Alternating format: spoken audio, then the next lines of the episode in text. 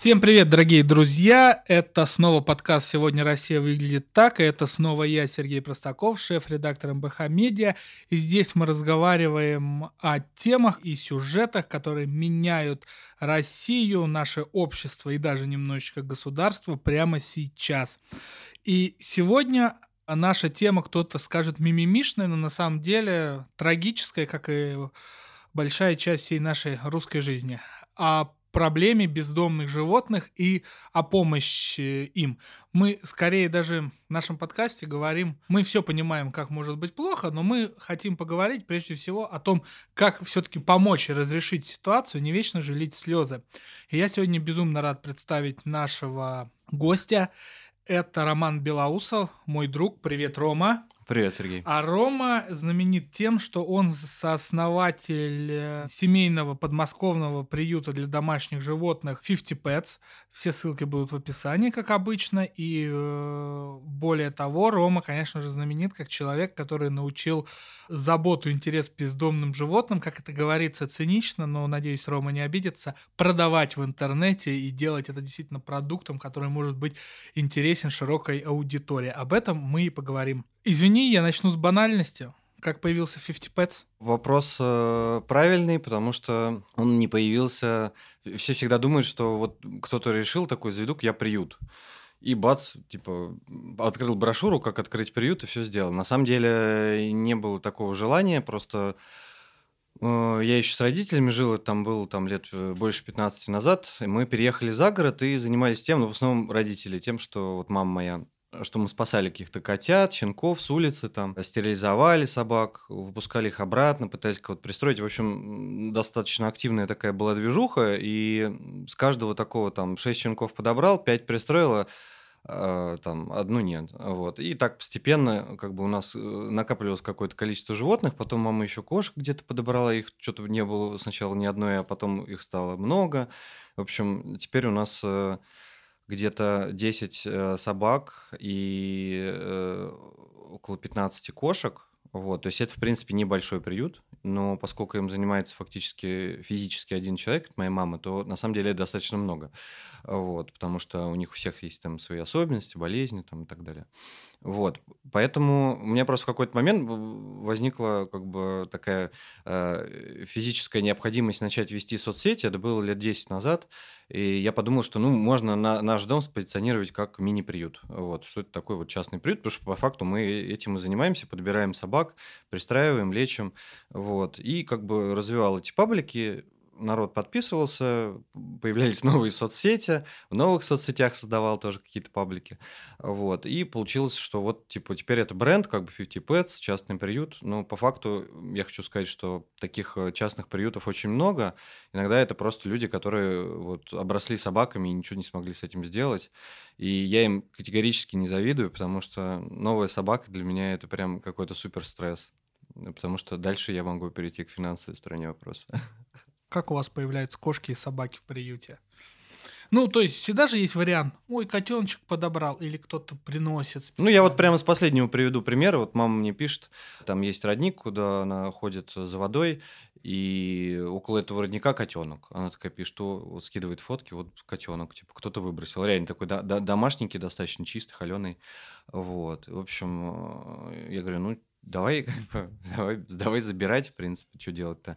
Вот. И там же еще и нашелся трупик другого котенка. Видимо, их вместе выкинули, просто один как-то вот выжил, а второй нет. Вот. И теперь вот он у нас, он себя хорошо чувствует, ему каких-то супер медицинских процедур не понадобилось.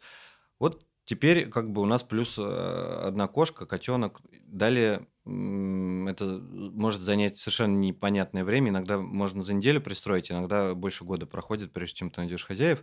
Но это основной путь попадания животных в наш приют, потому что со стороны мы животных не берем. И на самом деле, если переходить сразу к делу, к обобщениям, то никто не берет почти животных со стороны, потому что любой приют постоянно переполнен. Это такая нормальная для него ситуация, потому что вот в этот бассейн втекает воды больше, чем вытекает. Просто животных берут оттуда мало, а даже работники приютов как бы успевают найти за это время разных животных, и понятно, что В лучшем случае, это если ты забрал собаку из приюта, то, наверное, можешь туда кого-то отдать потом. Вот. Но в целом э, путь только такой. И иногда бывает исключительный какой-нибудь случай, что там какие-нибудь наши очень близкие друзья или кто-нибудь, кто нам там сильно помогал, э, ну вот пишут, что вот они могли бы вы там нам помочь. Мы в таких случаях как бы соглашаемся. Вот. Но по собакам на самом деле сложнее, чем с котами, потому что у них есть поведенческие особенности, они там могут не любить друг друга. У нас там поэтому участок поделен на два для разных собак. Вот, поэтому вписаться в коллектив, там это все достаточно сложно, и как бы собак вообще сейчас настрой больше вообще не брать, потому что это вот физически тяжело, и формат частного семейного приюта не позволяет на самом деле назвать это очень эффективным каким-то инструментом в плане а, ну, вот масштабирование этой темы, а давайте у нас будет больше частных приютов. Я бы сказал, что нет, в этом логике нету. Это скорее так получается у некоторых людей, что вот у них такая стая собак дома живет. Слушай, а что с соседями? Ну, у нас э, в этом смысле нормально все. Мы, мы долго снимали дома в Подмосковье. Это как бы было вдвойне напряжно, потому что ты, получается, помимо собак еще на съем все время тратишь. Потом как-то там продали квартиру, купили дом. Это просто наш э, мамин частный дом. И соседи у нас, э, их, во-первых, мало, вот, а во-вторых, мы с ними все, со всеми в хороших отношениях. И это супер важно, потому что если было не так, то это, ну, вряд ли бы получилось вообще там нормально как существовать. Хотя, на самом деле, есть такой момент, что то количество животных, которые есть у нас, оно как бы визуально со стороны особо незаметно. То, что иногда я просто прохожу по улице, вот, и там за забором лает, такой раздается громкий лай, какой-то многоголосый, что я даже не знаю, может, там питомники в каждом... Тут, кстати, важно сразу говорить, что питомники и приюты – это разные вещи, совершенно противоположные. То есть кто-то питомники разводит собак, приюты спасают собак. Вот. И в частном секторе бывает, что есть какие-то питомники, и там их может быть, видимо, собак и 20, и 30, и вот они все за забором где-то лают. Это действительно э, сильно заметно. В нашем случае ты просто, если мимо пройдешь, даже не поймешь, что там вот что-то такое. Давай вернемся на 5 лет назад примерно, может, чуть меньше, и поговорим как раз о периоде, когда 50 Pets стали превращаться в бренд, и ты стал работать над тем, чтобы вывести из некого такого гетто, такой, да, из гетто вывести тему приютов. Появляется сайт э, Barking News. Расскажи про него и в каком он сейчас состоянии, что нужно для его дальнейшего развития. Да, это моя любимая игрушечка, которая сейчас пока заморожена. Мы а, с Машей Климовой, моей женой, э, решили по угару сделать такой, ну, блок small media, не знаю, как его назвать, который э, содержал бы в себе... Ну, мы писали туда новости, тексты, иногда заказывали тексты, которые э, были связаны с животными, но не по каким-то таким темам, которые не, не принято как-то освещать. То есть у нас там был текст Полиховича про то, как вообще кошки в тюрьме, что это такое и э, как к ним относятся, и вообще вся эта история. А был там текст про э, саму... кряпака, про самоубийство у животных. Вот. Ну, как бы какие-то такие нестандартные вещи. И его, в принципе, миссия была в том, чтобы э, генерировать какой-то трафик на нашу такую вот платформу, и потом, завлекая каким-то таким или легким, или необычным интересным контентом, чтобы потом свою аудиторию прокачивать, ну, как бы зоозащитными какими-то штуками, связанными либо там с приютом, а можно и с, с чем-то таким вегетарианским, да, но не делать это навязчиво и в лоб, то что я, например, ну, не восприимчив достаточно к каким-то, к любой пропаганде, которая происходит э, буквально, и это может быть совершенно э, любые идеи, то есть даже те, которые мне в принципе нравятся, если подача такая вот, ну, типа мы сейчас вам объясним, как надо, и как бы все. Вот такие вещи меня самого очень раздражает, и хотелось как раз сделать э, какую-то э, платформу, которая бы подавала людям инфу, если уж мы пропихиваем какую-то идею, то очень сбоку и ненавязчиво. Вот, потому что, в принципе, мы можем на свою аудиторию что-то старгетировать потом, там, или разбавить текстики, там, вот такие, текстиком про то, какие, как оказывается, курочки умные, там, да, вот, и, и так далее. И действительно, он появился раньше, чем Barking Store, вот, и это то есть Barking News это было, дала такая игра слов типа с Breaking News, типа срочные новости. Вот. Но потом у нас перестало хватать ресурсов Barking Лай, если кто-то не знает, ну вдруг. Да, да, это как бы вот обыгрывание лая. и срочных новостей. Но потом как-то так получилось, что я решил попробовать делать какой-то мерч с животным связанный, и вроде бы это неплохо получается, и как раз э, тоже пытаться делать какие-то более-менее привлекательные принты, чтобы люди покупали эти вещи не просто из-за того, что мы там приют, э, а потому что, допустим, им просто сами вещи э, будут интересны, и они как бы на нашу какую-то стилистику подсядут, вроде так и происходит. Вот. Но Barking News мы э, забросили. На самом деле это осталась такая э, брешь, потому что э, выяснилось, что это супер трудоемкая история, но не хочется ее забрасывать. Я просто думаю, рано или поздно или Barking Store выйдет наоборот такие, чтобы содержать новостной сайт, либо придумать какую-то там спонсорскую штуку, и тогда это таким образом решить. Слушай, я, наверное, какой-то такой публичный совет, что ли, дам, но мне кажется, вам действительно нужно об этом подумать, э, потому что перед моими глазами стоит э, кейс таких дел. Такие дела, по большому счету, как медиа, да, образовались э, в них заложена та же идея, которая была заложена и в Barking News, что да, много общего. сам по себе благотворительный фонд, он исчерпывает свою повестку, и чтобы привлекать новую аудиторию к благотворительности, мы создадим сайт и будем привлекать людей. И да, я вынужден признать, что э, не фонд нужна помощь, вряд ли бы я зашел на благотворительный фонд, и тем более вряд ли бы меня проняли бы надоедающие объявления о сборе средств. Но действительно, сайт «Такие дела» меня приучил к ежемесячному ежемесячным платежам. Честь хвала. И то же самое... Не, на... Я их тоже очень уважаю, и это, в принципе, действительно похожая идея, но там прям как бы действительно такой проект цельный, который ну, делается ну, масштабно. Там, и... э, там довольно большие деньги, они непонятно почему, и они должны быть там большие, но тем не менее, я не знаю, возможно, стоит подумать о каком-то таком э, скрытой сходке медиа-авторитетов, чтобы подумать, как прокачать Barking News, потому что, как мне кажется, именно медиа, которая будет продвигать идеи благотворительности в отношении э, бездомных животных, в отношении помощи животным, оно необходимо на рынке. Да, да, мне тоже кажется, что мы как бы примерно э, правильную нишу нашли, но потом вот как-то, получается, не смогли ее дожать из-за какого-то отсутствия э, времени. времени. Но я, я продолжаю думать в, в этом направлении, и мне кажется, что мы, э, мы даже, кстати, вот с такими делами тоже обсуждали что, в принципе, фондов, которые помогают людям, просто ну, на порядок больше, чем те, э, которые помогают животным тех, вот. И э, тем более нету фондов, которые помогают, например, региональным приютам, вот. То есть, э, так, ну или их мало. И вот то, что мы сейчас пытались сделать в мае, и сейчас хотим как-то попытаться продолжить, это у нас был такой полуэтнографическая, полублаготворительная экспедиция с Денисом Алексеевым. Это такой алдовый совершенно э, панк, э, который возит э, людей из Лиссаб... от Лиссабона до Владивостока на своей «Газели». В общем, мы на его «Газели» вместо тура э, с, музыкальными группами поехали в туры по приютам и э, смогли посмотреть, что происходит в Тамбове, Волжском, Астрахани, э, Хасавюрте и Махачкале. Вот почему мы выбрали вот Дагестан как конечную точку. А, ну, собственно, да, к чему я веду, что мы туда вот провезли тонну с чем-то корма, и, в общем, всем немножечко раздали таких вот ништяков. Для приютов это не слишком много, но им всем это все равно было очень приятно. Плюс мы про них рассказывали. А, целью было еще и не только посмотреть, как оно вообще в провинции, а еще и как оно, например, вот в таком исламском регионе, как Дагестан, и как вот э, есть некоторые стереотипы, что вот э, ну, там относятся к собакам, как к грязным животным, например. Там.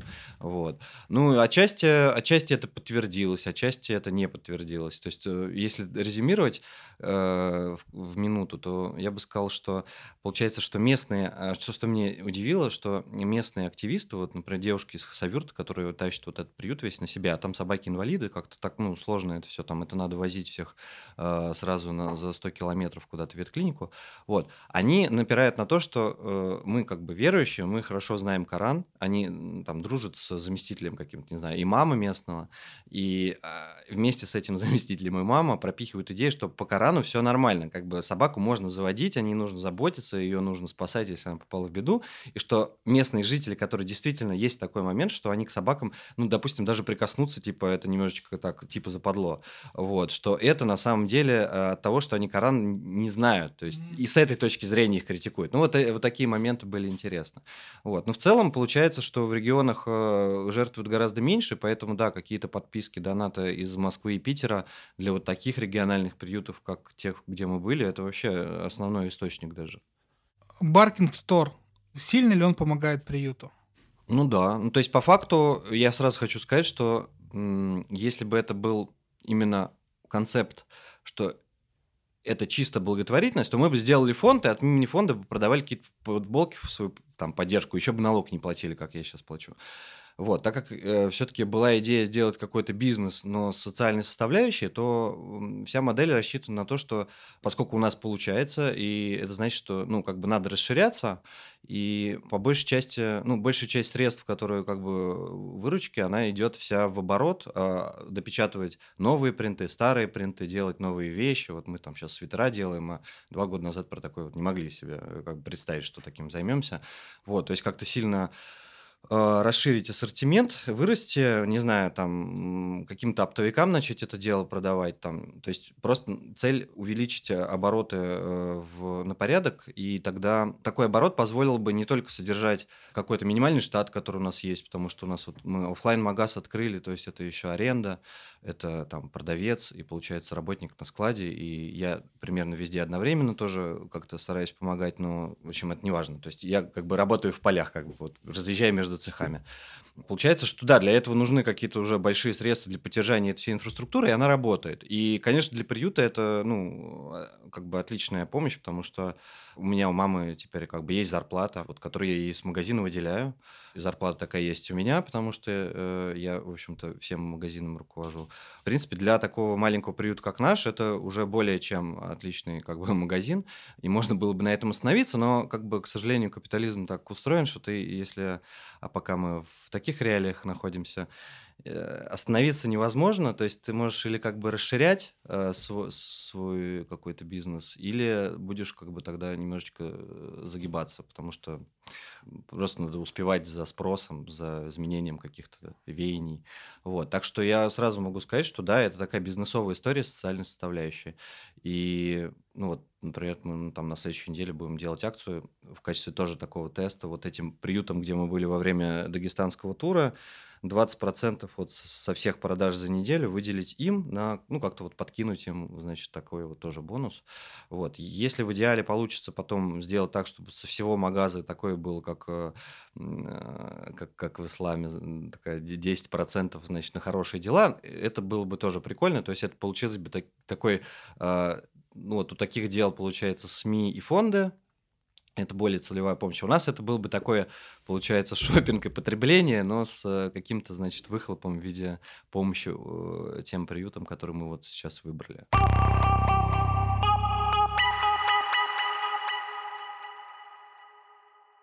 Вторую часть я начну с традиционного нашего опроса наших читателей.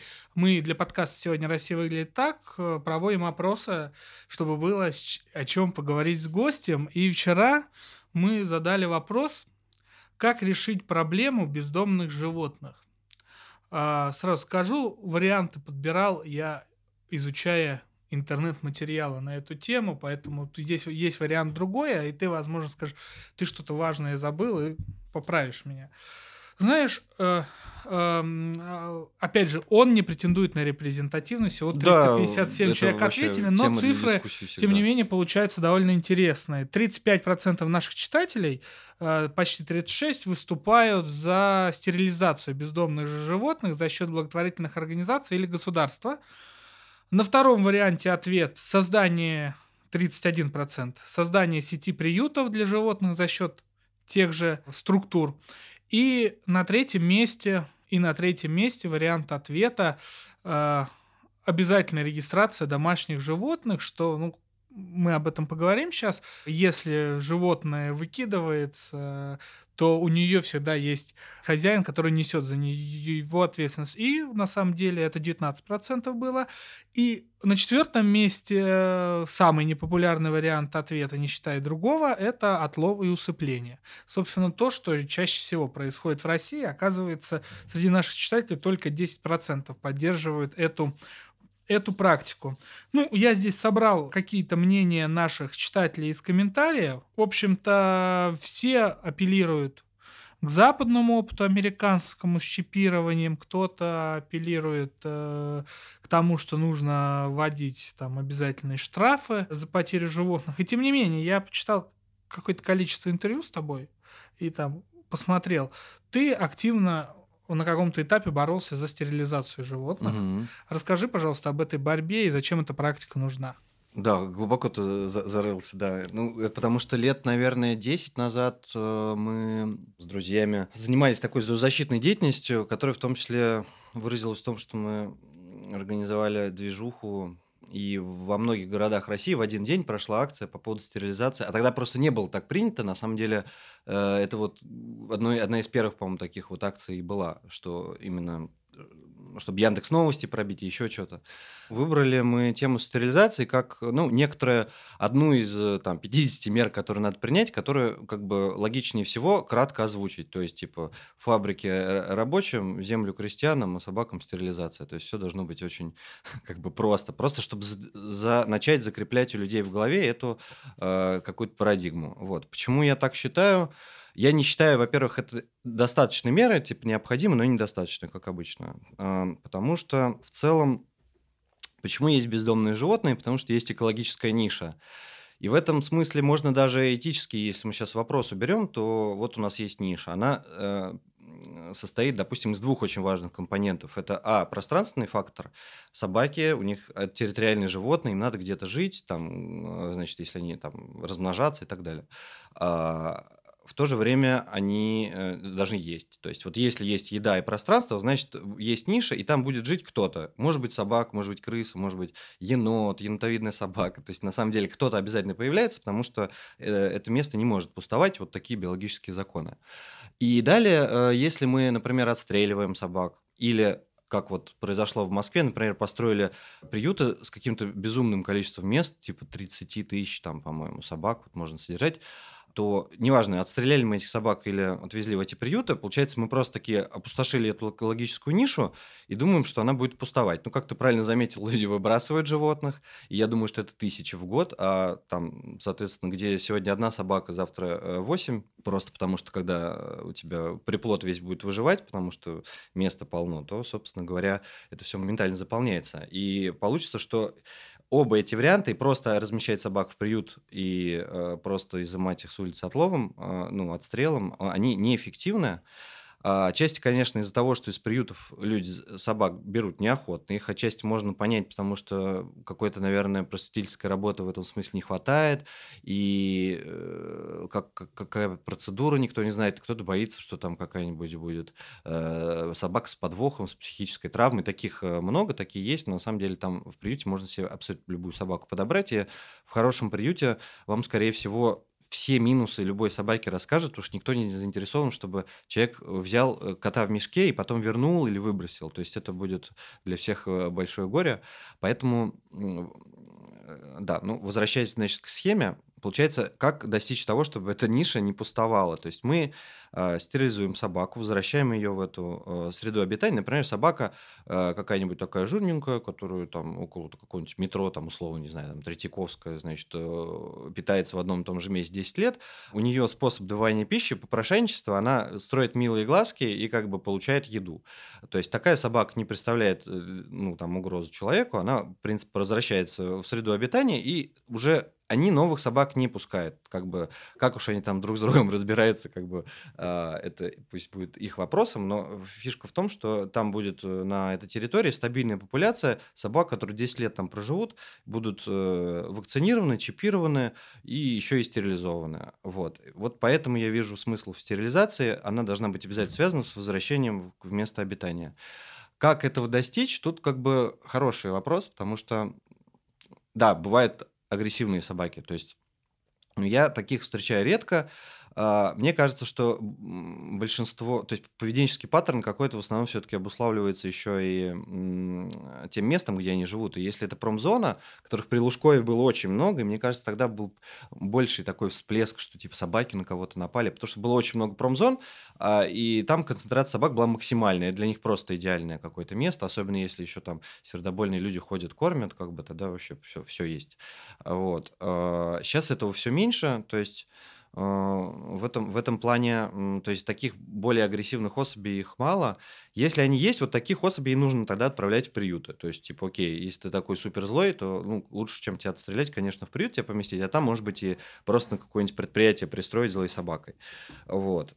А, но тут, конечно, очень много дальше упирается в то, почему это не реализуется. А, про зарубежный опыт, то, что ты вот из вопросов зачитывал, если честно, я не очень понимаю, какой где зарубежный опыт. Я вижу, что там вот приезжаешь куда-нибудь в Барселону, и там, во-первых, там бросается в глаза, что, например, там у людей дворняжки, они их котируют. То есть у них есть какой-то уже, значит, момент с э, модой на дворняжек. То есть это сразу как бы плюс. Б. Ты не можешь купить породистую собаку, и даже беспородную, если она не стерилизована. То есть это в России как-то так по-дикому устроено. Типа, я сейчас себе куплю там э, Цербера или Симбернара, Джек Рассел Терьера, и потом хочу, буду их размножать. Кто-то такой, как бы. Это племенная работа, это целая наука, типа, это не, э, как бы, получай лицензию там и все такое. Вот. У нас это все не контролируется, все, кого хотят, э, как бы размножают. В принципе, это все какие-то длинные, связанные такие вот э, концы одной проблемы. Как приятно послушать человека, любящего и разбирающегося в своем деле. Я просто заслушался и даже не знаю, какие еще наводящие вопросы Ой, задать. Я тебе, давай я тебе задам наводящий вопрос. Да, интересно. Такого у нас еще не было.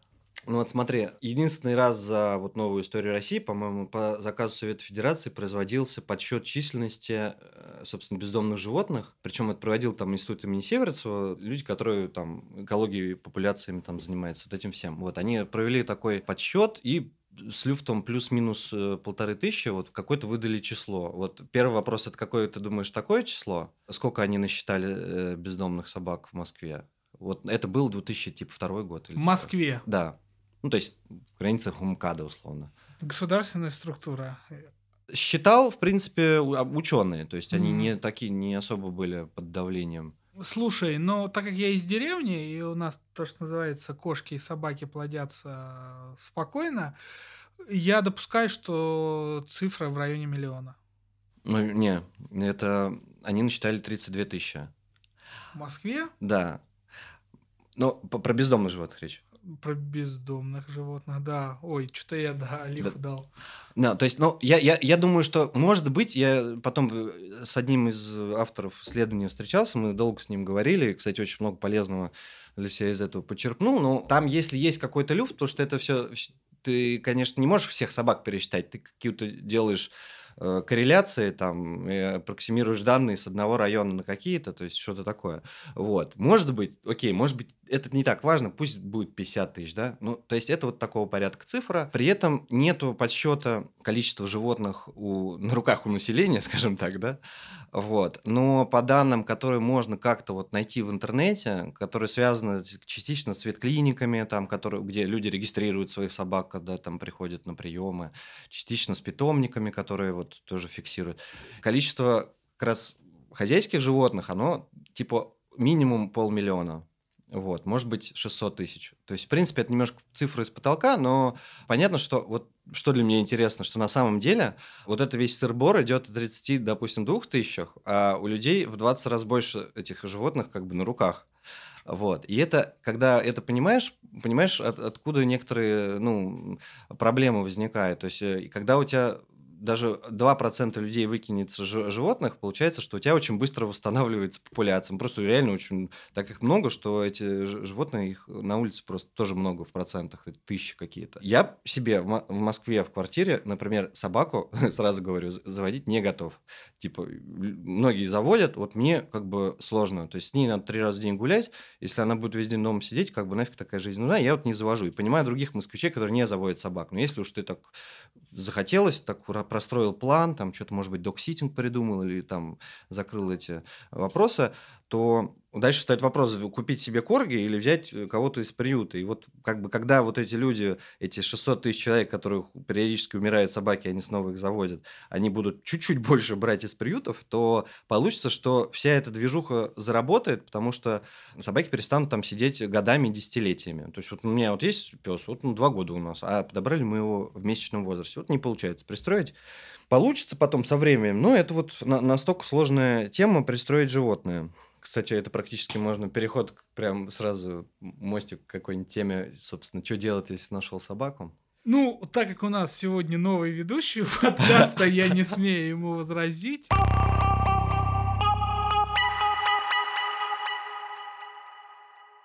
Третья часть. Ну, я хочу его начать с вопроса, который меня действительно волнует. Я весь подкаст ради него записываю. Я, как и ты, Хотя вот, ну, чтобы ты понимал, у меня в деревне, у меня под Курском, у меня три собаки и три кошки. То есть у меня нету ни, ни любви, ни любви угу. к животным. Но в городских условиях, так как я знаю, как, как они могут жить, я не хочу заводить. Но при этом перманентно вижу в интернете каждый день объявление о поиске дома котенку или щенку. И меня всегда волновал вопрос, а насколько, в принципе, такие объявления действенны? Насколько они помогают в реальности найти? Или это такой, знаешь, вещь, которая вот подстегивает существование вот такого стыда у общества о наличии вот этих животных. Ну, не, mm-hmm. не нужно. Потому что у меня это всегда вот, вот стыдобинку во мне будет. Хорошая, кстати, мысль, да. Наверное, это одна из ролей этих объявлений. Я про это не думал а, все менее эффективно. Я не знаю, у меня нету данных каких-то общих, я просто вот смотрю, как мы пристраиваем животных, и как-то нет такое ощущение, что, казалось бы, сейчас интернет, то все, все развелось. Десять лет назад как будто бы было проще собаку пристроить. А, не знаю, с чем это связано. Может быть, все меньше количество народу готовы заводить животных в городе, кстати. Там. Может быть, ниши изменились. Но по факту ситуация такая. То есть есть товар, это собаки и кошки. Я бы даже сказал, может быть, услуга в виде э, значит, собаки и кошки, а есть э, дефицитный ресурс, э, руки на них. И, по сути, сообщество людей, которые постоянно подбирают и пристраивают животных, находится в условиях какой-то неимоверной, жесточайшей конкуренции, которую я не знаю, блин, даже с чем сравнить, э, ну, с какими-то вот, я не знаю, конкуренциями каких вообще структур и бизнесов, и людей, но это, получается, все время какая-то гонка вооружений. Надо э, отфоткать сейчас, если ты подобрал животное, надо супер отфоткать его там, типа, так, чтобы это было прям вау-фото. А потом пробиться как-то, например, там на разные ресурсы, чтобы тебя запостили. А, то есть, э, помимо того, что, да, можно что-то клеить объявления, вот, и Авито там, и все такое туда давать, вот. Но, в принципе, получается, что люди платят все больше денег на всяких сервисах объявлений, на то, чтобы их объявление продвигалось. То есть, по факту, это как большая семья, где все члены семьи платят деньги всяким ресурсам, ну, типа, например, Авито, за то, чтобы конкурировать друг с другом и показывать те же самые объявления. Можно было бы не платить, на самом деле, Авито и показывать те же самые бы штуки. Короче, ситуация какая-то бредовая, и что с этим делать, я не знаю. Я сам Э, каждый день отписываюсь, мне, когда вылазит какой-нибудь защитный пост, ну, там, в стиле, там, какие-нибудь разорванные морды собаки, там, очередной, там, я просто жму, от какой еще группы я там не отписался, потому что у меня есть какое-то ощущение, что я сейчас себя чувствую нормально, и, типа, если у меня будет, как бы, планка моего переживания по этой теме пройдена, как бы, пробита, я бы сказал, то в принципе, мое психологическое состояние будет как бы совершенно э, каким-то плохим и удручающим. Я поэтому себя намеренно, по-взрослому, просто от лишней информации про животных стараюсь э, избавлять. Мне, естественно, несколько раз в день кто-нибудь пишет и просит или совета, или не возьмете ли вы. Ну, вот у меня Инстаграм уже э, приюта заполнен. Я уже в последние пару месяцев перестал отвечать, потому что меня уже как-то нет сил. Э, а вот мы там нашли щеночка, вот мы нашли котенка, а можно его к вам в приют? Ну, то есть можно было бы, в принципе, текст на Barking News давно написать и написать, что надо делать. Вот. Но что работает и как представить животных, это вообще для меня самый большой вопрос. Ну окей, котенок щенок по объявлению нашел хозяина, нашел дом. Но как этого хозяина и как дом это все-таки проверять? И особенно это скорее вопрос касается не того, кто хочет избавиться по большому счету от котенка или щенка. Ну да. Как вы в приюте, как твои коллеги в других приютах проверяют те, кому они отдают этих животных? Ну, в принципе, мне кажется, если так по-честному, то э, можно, конечно, там приехать пару раз и что-то проверить, но в целом все решается в тот момент, когда ты уже животное передаешь. Есть такая отдельная история про то, как разговаривать с человеком, который тебе звонит хочу кошку или собаку завести. И у всех свои какие-то методики. Я с другими людьми из других приютов это обсуждал, и мы сошлись на том, что а, там, например, что, что эти методики в итоге не работают. То есть ты как бы спрашиваешь достаточно рациональные вещи и рациональные выводы из этого можешь сделать, но иногда человека можно забраковать, а он бы был хорошим хозяином, а иногда вот типа мы все равно отдаем как бы собаку, а, а то есть, ну, например, там каждый третий пристройство это возврат, нам обратно возвращают. Ну, например, через полгода. Типа, полгода прожила там. А вот недавно я видел случай у одной знакомой, у нее через три года собаку вернули. То есть, ну, что-то там с этими людьми просто не в порядке, потому что, в принципе, это так не должно быть. То есть, типа, э, они, ты можешь через неделю вернуть собаку, пока она еще это, но это же уже твое.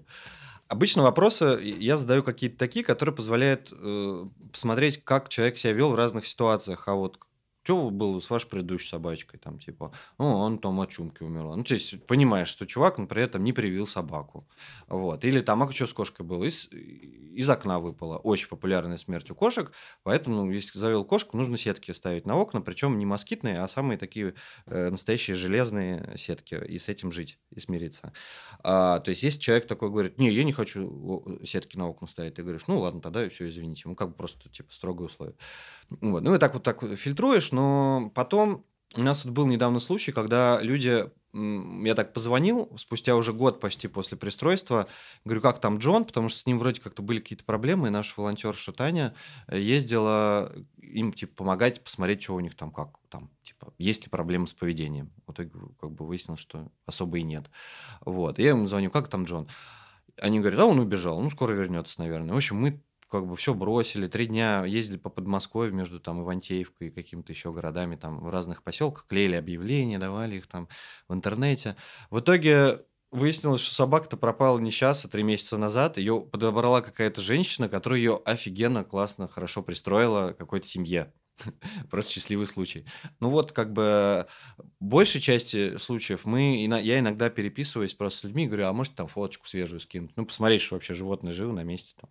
Вот. Но так как их много, то э, с некоторыми уже через там, год уже не перестаешь поддерживать контакт. Так уже просто. Слушай, тогда у меня будет, наверное, последний вопрос. Все кошки и собаки, которые были у меня в моей жизни, они появлялись у меня щенками и котятами. Э, ну и у меня понятным образом возвращена предупреждение, что собаку не щенка брать вообще не стоит. Это, она всегда будет чужой собакой.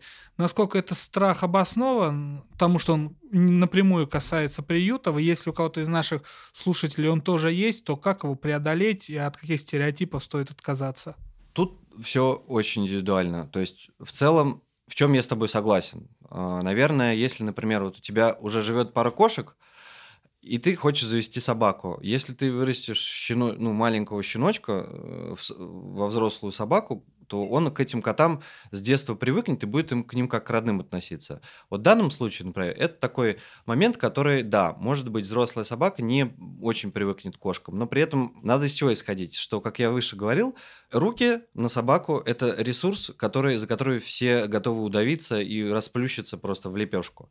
Поэтому, если ты э, формулируешь, например, требования, я хочу, чтобы собака была, например, э, там, ну, примерно такого размера, э, и ты примерно такого характера, то есть, например, не супер гиперактивная, а какая-то спокойная, чтобы могла дома посидеть, а, вот, и чтобы кошкам хорошо относилась. Скорее всего, если ты такую инфу запостишь в интернет, там, то тебя э, атакуют 50 человек, которые тебе будут рекламировать своих собак, и, в принципе, ну, как бы можно будет среди них выбрать ту, которая приехать, посмотреть, как она, что, и э, вот недавно я так пристроил э, собаку нашей знакомой, которая у нее два года была на передержке, она похожа на овчарочку, только совершенно маленькая, вот, ниже колена. Вот. Совершенно спокойная, не лает, э, кошкам хорошо, что она раньше не пристраивалась, непонятно. В общем, вот эту собаку я бы, я уже знал, какой у нее характер, я бы ее тебе порекомендовал, как ту, который, например, а, не съест котов, и б, будет не напряжный дома.